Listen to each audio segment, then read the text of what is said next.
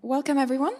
Uh, we're going to get started now. Um, I'm going to be moderating the session, so I'll um, briefly introduce the speakers, and then you will be invited to ask your questions. You can either submit them through SwapCard, and I'll read them out to um, our speakers. Uh, you can also upvote questions, or if you are feeling particularly spontaneous today, you just want to raise your hands and ask your questions live, just bear with us and we'll bring a mic over to you, um, or we'll just repeat the question for the recording for you. Um, so yeah, um, hope everybody's ready. So to give you a quick overview of our lovely speakers, um, we have Ivan Bodak, who is uh, Events Associate um, with the Center for Effective Altruism. Previously, he co uh, co-founded, co-founded E A Auckland in New Zealand um, and received an infrastructure fund grant um, to do community building across New Zealand and Australia. Uh, he has a range of other experience across project management, entrepreneurship, community building, um, and also some operations. And um, he's probably best placed to answer questions about diverse experience in forming uh, an ops skill set. Um, we also have uh, Jonathan Michel, who is the office manager at Trajan House, which uh, is where the Center for Effective Altruism, the Future of Humanity Institute, uh, the Global Priorities Institute, um, and many other E A organizations are based. Uh, Jonathan holds a B A in philosophy and economic, economics and was one of the co-organizers of um, the E A group in Bayreuth since twenty sixteen. He's interned at effective spenden dot org and volunteered for the Good Food Institute. Um, he and Proven as well. And he has also co-founded the Cellular Agriculture Society Germany and a local corona relief charity. Uh, in twenty twenty and twenty twenty-one, Uh, he did Germany-wide community buildings, organizing community building, organizing retreats, uh, fellowships, and talks. And finally, we have Caroline Jean-Mair, who works at the intersection between operations and policy research. Um, at Oxford, she researches models of international coordination um, to ensure the safety and reliability of A I systems. And prior to um, joining the Blavatnik School, she was the director of strategic research and partnerships at the Center for Human Compatible A I. Um, focusing on building a research community around A I safety and relationships with key stakeholders. And before that, she was an A I policy researcher and project manager at the Future Society, a think tank. So welcome to our speakers. If you'd like to join me on stage, it's going to be soon.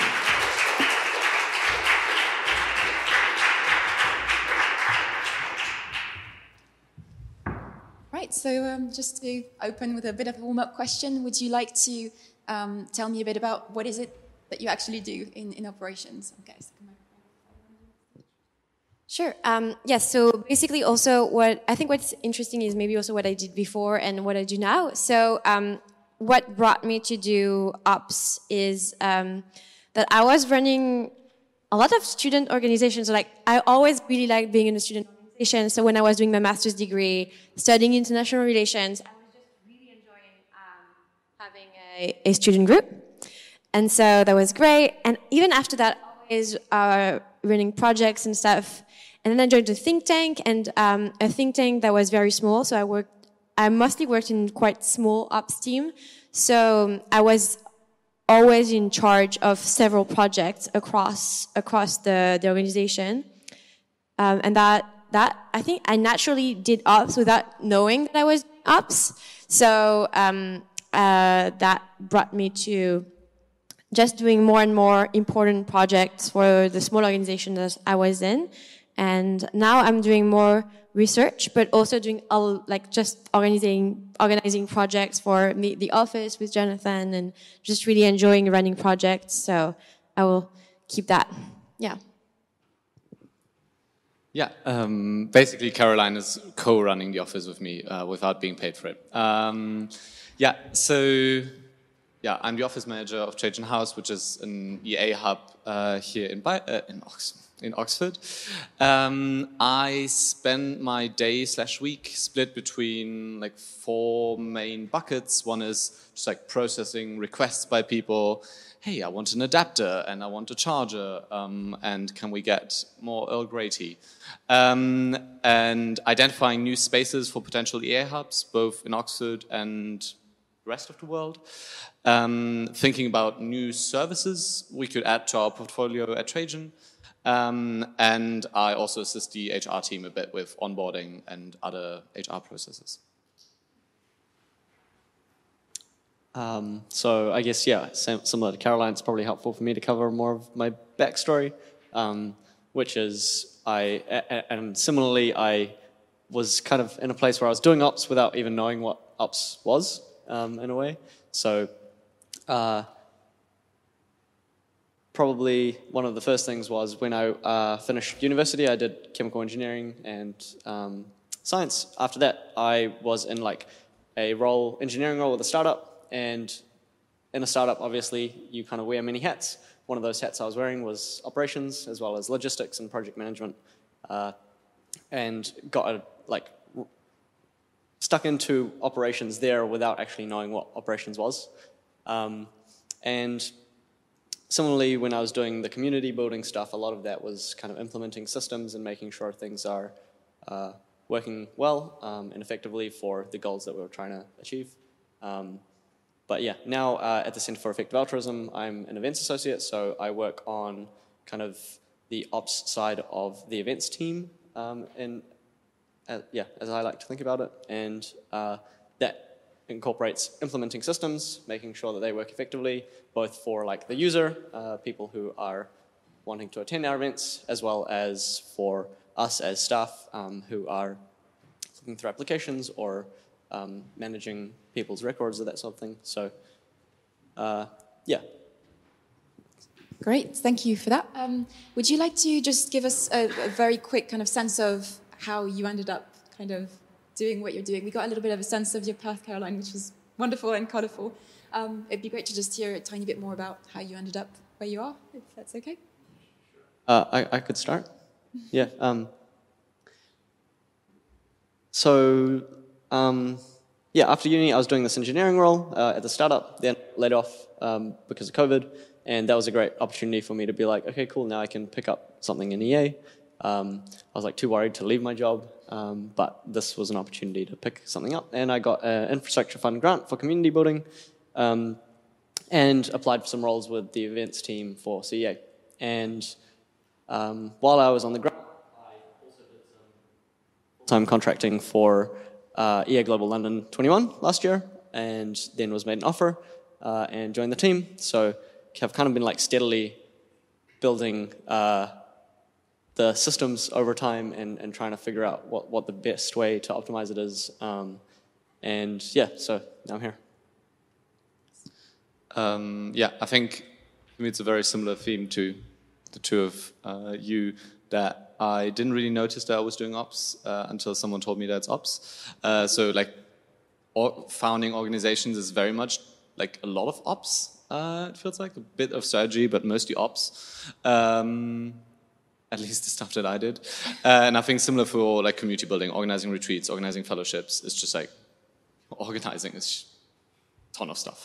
Um, yeah, so I think that is... Uh, how I stumbled into it, and then I applied for community building roles and operation roles, like fifteen, twenty last year, and happened to get this role, uh, and it turns out that I really enjoy it. So I think it was like mostly luck actually that I ended up here. Great, thank you very much. Um, so we have a couple of questions from the audience from swap cards that I'm going to roll into one because they touch on the same things. Um, if anybody's got questions in the audience afterwards, feel free to raise your hands as wildly and boldly as you like to make sure I don't miss you. But just to kind of start with this, because I think that's something that uh, a lot of us will be quite interested to know, um, is there's obviously a sense that there are shortages, bottlenecks, pain points uh, when it comes to um, operations within E A. So I don't know if you could tell us if you have a little bit of a sense of what these kinds of shortages and um, kind of priority issues and bottlenecks might be from your perspective. Yeah, so I thought I thought a bit about that, um, and there was a question on the E A forum about what are the bottlenecks. So. Yes, the E A forum is great, by the way, and it's a great place to communicate and learn about this stuff. I would encourage you to go there. So um, I would say that um, you have different levels of operation and sort of like seniority. So um, if you start, let's say you start at the uh, out of uni level, so uh, you organize lots of projects in your in your group. I think that um, the thing you can very easily do is like intern at an organization and do some sort of like pro uh, things that people tell you to do. So sort of like execute. Um, so you have a you have a project, and the person tells you. So, um, for example, you're organizing an event. It can be just sort the people and uh, send them all this email or something like that. So like execute, but very well.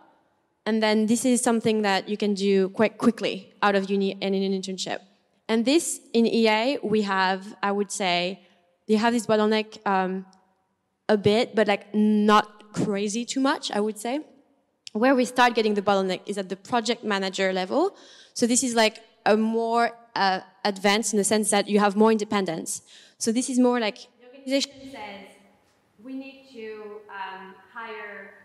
We need to um, hire a bunch of people, um, and then you say, oh, great, I'm going to set up like this process and this process and this process, and I'm going to be in charge of all these processes, and I'm going to report to my organization. So it's like, okay, you're now in charge of this project.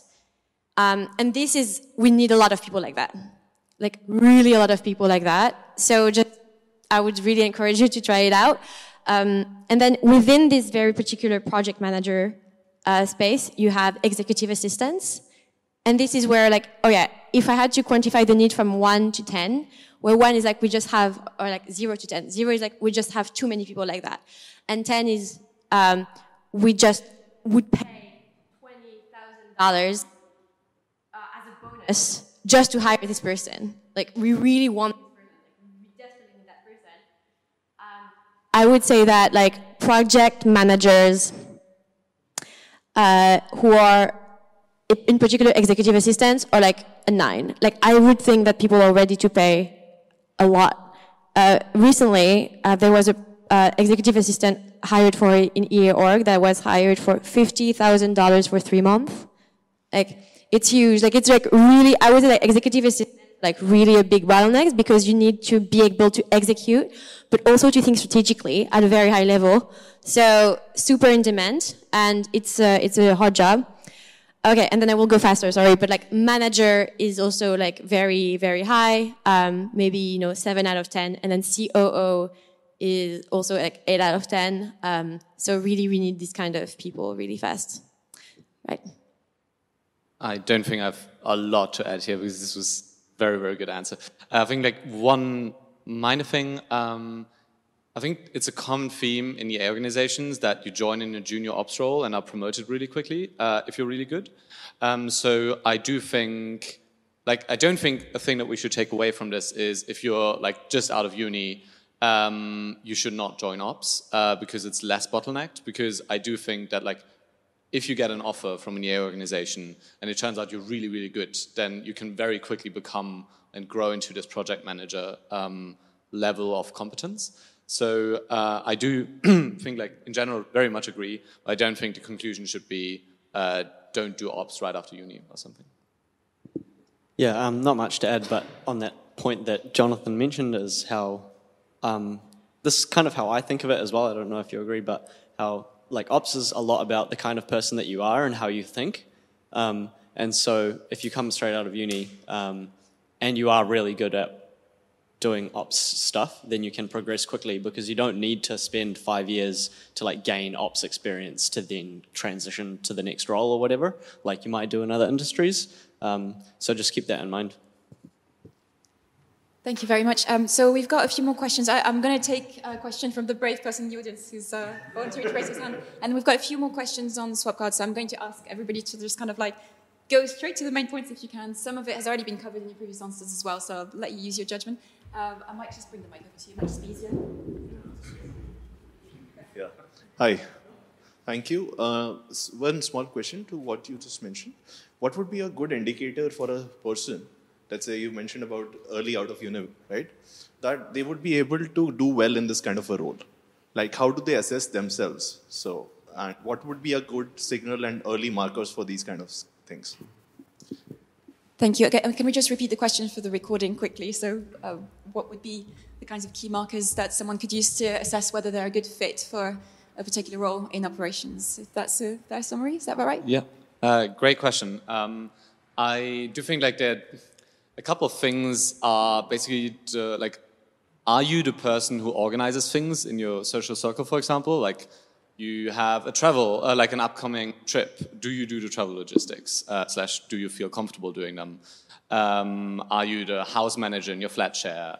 Um, uh, stuff like that. Uh, are you, I think like eighty K has a wonderful term where like you find aesthetic preference in well-working systems. Like if you see something that's not working well, do you get like a, ugh, I need to change this. And once you've changed it, it's feeling very satisfying. I think that's a very good marker. Um, also, it's like stuff like doing community building. I think community building has a lot of overlap, or like some parts of community building with operations. Um, yeah, do you have systems to like organize your own emails, um, things like that? And I think one important thing that I want to stress is like I think it's very easy to be very good at ops and don't notice it, because like if you're good at ops, it seems very easy uh, because you're good at it. Um, and it seems really banal because most ops things are not like, it's not doing research and like coming up with this new theorem in math or something. It seems like something that everyone could do. Um, so I think it's very easy to underestimate how good you actually are at ops. Um, yeah. Um, an another quick point is that um, I think some another trait maybe that you're quite ambitious. I mean, like that's like a bonus trait. Like you're quite ambitious for your projects. You're like, oh, maybe I should send this book uh, that my you know my manager wrote, and maybe I should send it like to Elon Musk, or I should send it to Barack Obama, and like being quite ambitious about what we can do. Okay, um, thank you. So uh, being quite ambitious about what you can do, I think. Uh, It's a, at least a trait to cultivate, being very excited about doing big things. Great. Uh, I'll. The first part is this building the self-assessment. How would communicating it to someone else? So there's a second part to this question, which is how would you communicate that to someone else once you've uh, assessed that you're a good fit potentially for such a role?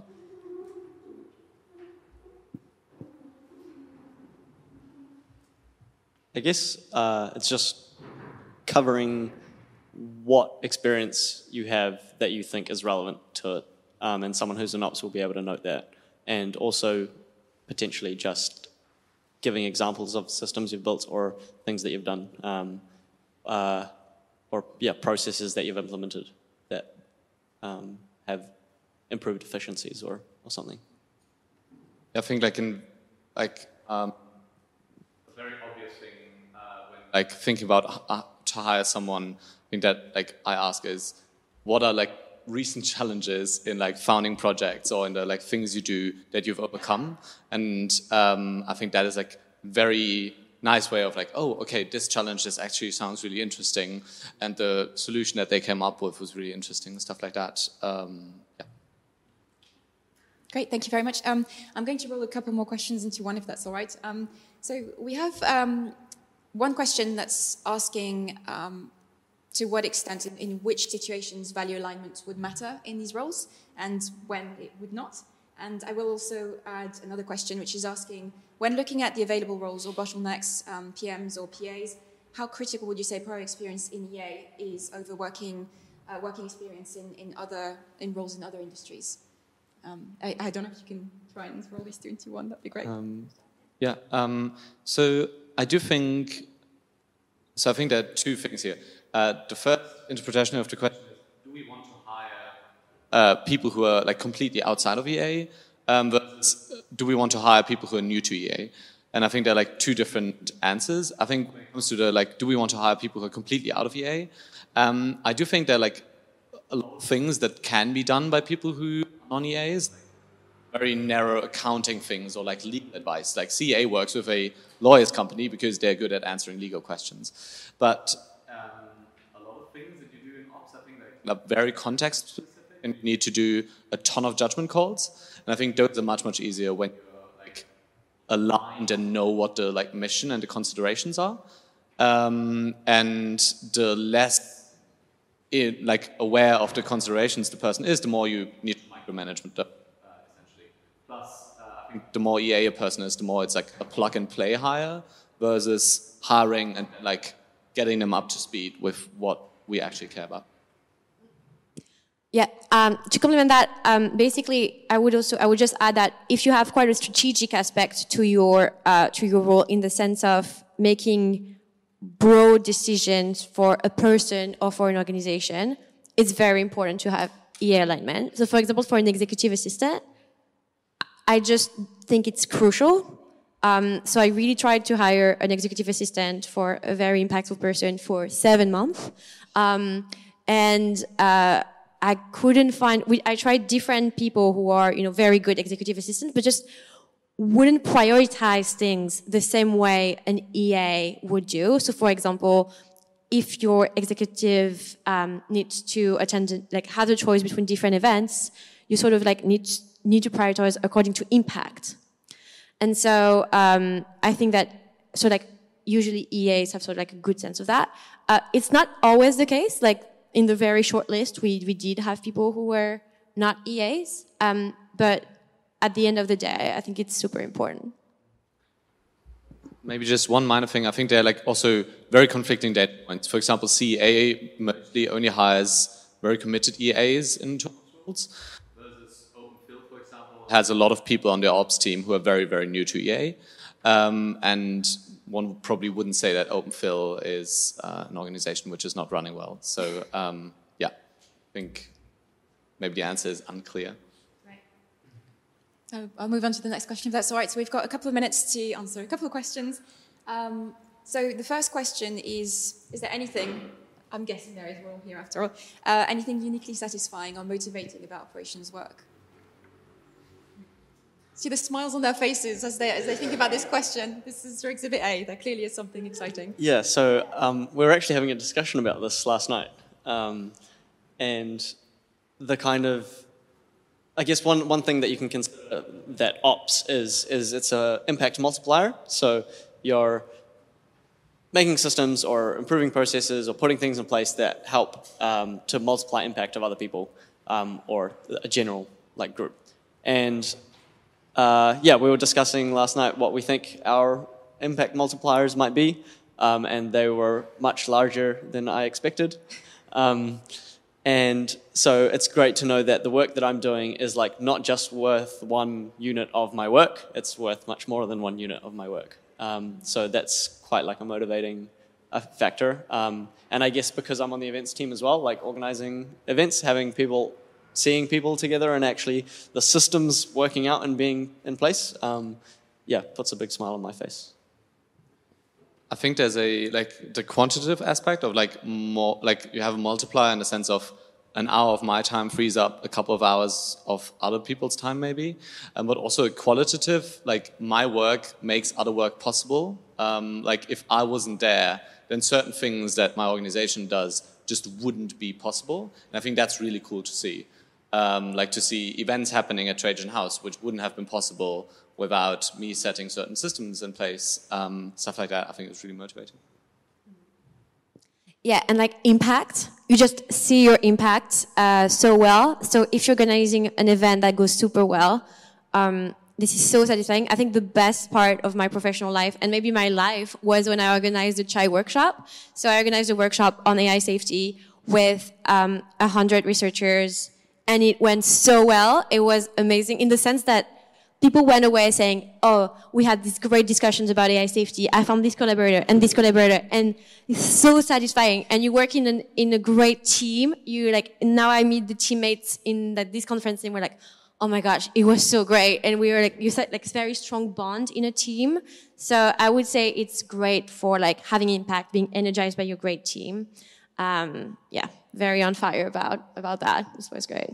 So we're coming up on time, so I'm going to give you, if that's all right with everyone, I'm going to give you thirty seconds each to say if you have any last words on any next steps you'd like to see people take, and also if you have a couple of words uh, to answer someone who asked, what advice would you give to someone setting up a new E A uni group? If you've got a couple of words each on this to wrap up. Sorry to roll everything into one so quickly, but um, just try and optimize. A couple of words on setting up an E A uni group. Um, uh, Come talk to me um, or talk to one of the community building people at C E A. Um, definitely do it. Give it a go.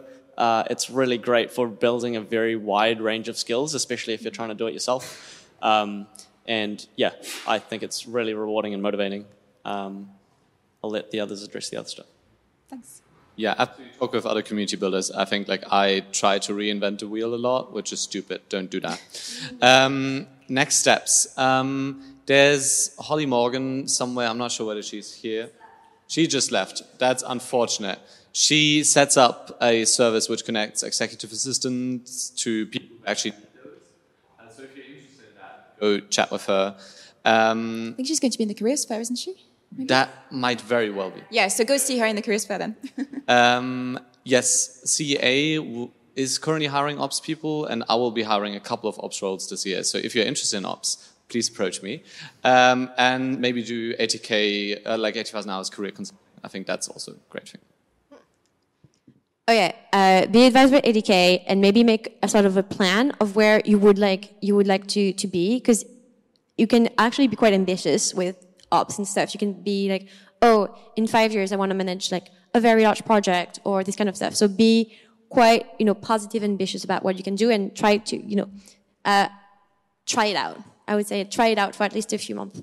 Great, thank you so much. So one last word, and then we'll really wrap up. Just one last word, um, and we're. we're Um, consider that.